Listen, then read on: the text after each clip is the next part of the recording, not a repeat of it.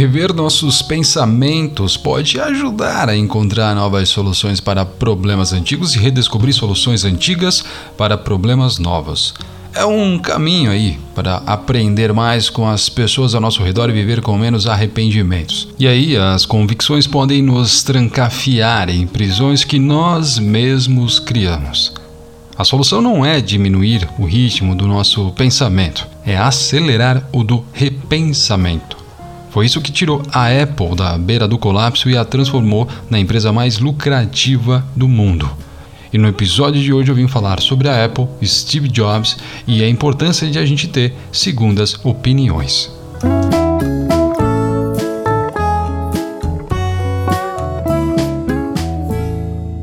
Em 1950, levávamos cerca de 50 anos para dobrar nosso conhecimento de medicina. Em 1980, esse mesmo conhecimento passou a dobrar a cada sete anos, e em 2010, em metade deste tempo. O ritmo acelerado das mudanças nos obriga mais do que nunca a aprender a questionar rapidamente as nossas próprias crenças, e não é uma tarefa fácil. Quando refletimos sobre as coisas em que acreditamos, elas tendem a se intensificar e se estranhar ainda mais. Somos ágeis em reconhecer quando os outros precisam aí rever seus conceitos e questionamos a capacidade de julgamento de especialistas sempre que buscamos uma segunda opinião sobre um diagnóstico médico. Infelizmente, porém, quando se trata aí do que nós mesmos sabemos e pensamos, preferimos sentir que estamos certos a estar de fato certos. No dia a dia, fazemos vários diagnósticos que vão desde quem devemos contratar até com quem devemos nos casar. Precisamos, no final das contas, desenvolver o hábito de formar a nossa própria segunda opinião. E se tinha alguém que era difícil para ouvir uma segunda opinião e eventualmente mudar as suas próprias premissas e suas convicções, era o Steve Jobs. E é sobre ele que eu vou falar agora. Now, as you graduate to begin anew, I wish that for you.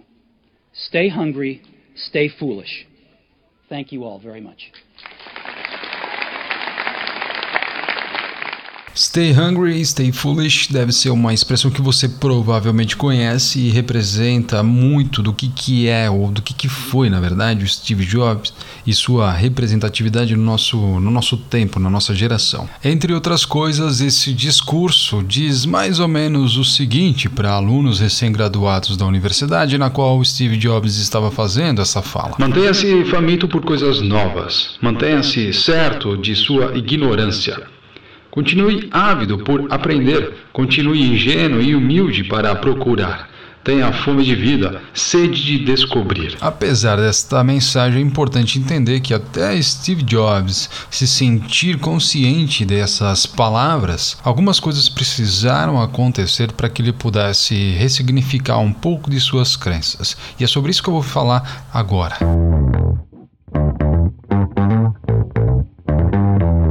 A lenda do renascimento da Apple gira em torno, querendo ou não, dessa genialidade.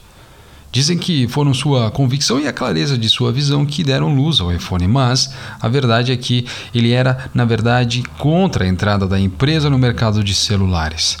Seus funcionários tiveram sua visão, e o que realmente transformou a Apple foi a capacidade desses funcionários de fazer a cabeça do Steve Jobs. Apesar de Jobs saber pensar diferente, foi a sua equipe que executou boa parte do repensamento naquela época. Quer ver só? Em 2004, um pequeno grupo de engenheiros, designers e profissionais de marketing apresentou a Jobs a proposta de transformar seu produto de maior sucesso, o iPod, em um telefone. Lá em 2004. Abre aspas. Por que caralhas a gente faria uma coisa dessas? Fecha aspas. Rebateu Steve Jobs. Abre aspas. É a ideia mais ridícula que eu já ouvi, disse ele. A equipe tinha percebido que os celulares começavam a apresentar a capacidade de tocar música, mas Jobs achou que acabariam aí canibalizando o lucrativo mercado de iPods da Apple. Ele odiava empresas de telefonia celular e não queria criar produtos com as limitações impostas pelas operadoras. Às vezes, quando suas ligações caíam ou o sistema travava, Jobs ficava tão frustrado que arrebentava o aparelho.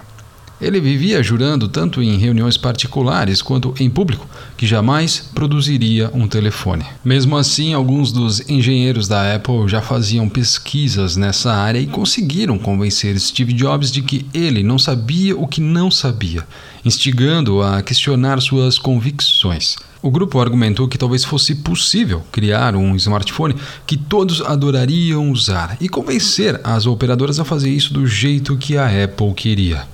E aqui é importante a gente ressaltar o seguinte: pesquisas mostram que quando estamos lidando com alguém que resiste a transformações, é importante reforçar o que vai permanecer igual. Pensar em mudança se torna mais interessante quando se inclui continuidade. Apesar de nossa estratégia ser capaz de evoluir, nossa identidade persiste.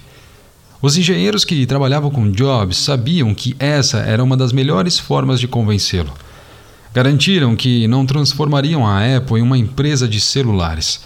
Ela continuaria vendendo computadores. O plano era manter os produtos existentes e apenas acrescentar um celular.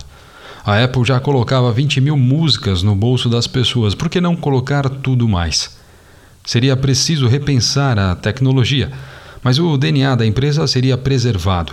Depois de seis meses discutindo a ideia, Jobs finalmente ficou curioso o suficiente para aceitá-la e duas equipes diferentes começaram uma corrida de experimentos para determinar se deveriam acrescentar a capacidade de fazer chamadas ao iPod ou transformar o Mac em um tablet em miniatura que também servisse como um telefone. Apenas quatro anos após o seu lançamento, o iPhone era responsável por metade dos lucros da Apple. Hoje, só a título de curiosidade, 2021 a Apple faz 45 anos e o iPhone é o segundo aparelho mais vendido no mundo, atrás apenas dos aparelhos da Samsung.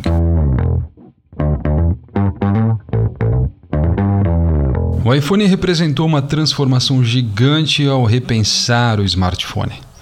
Desde sua criação, as inovações no mercado são muito mais acréscimos, com tamanhos e formatos diferentes, câmeras melhores e maior tempo de duração da bateria, porém com poucas mudanças fundamentais no propósito ou na experiência do usuário.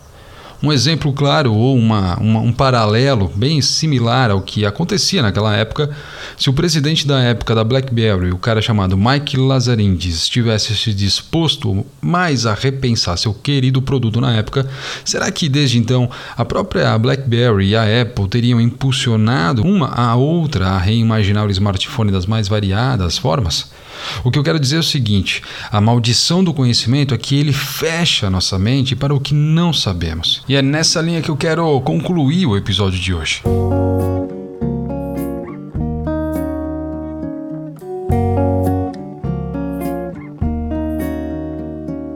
A inteligência ela costuma ser vista como a capacidade de você pensar e de você aprender.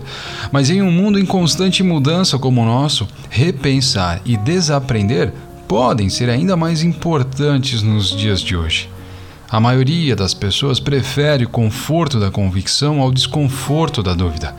Em geral, só damos aí ouvidos às opiniões que confirmam as nossas, descartamos ideias que nos façam pensar mais a fundo e vemos a discordância como uma ameaça.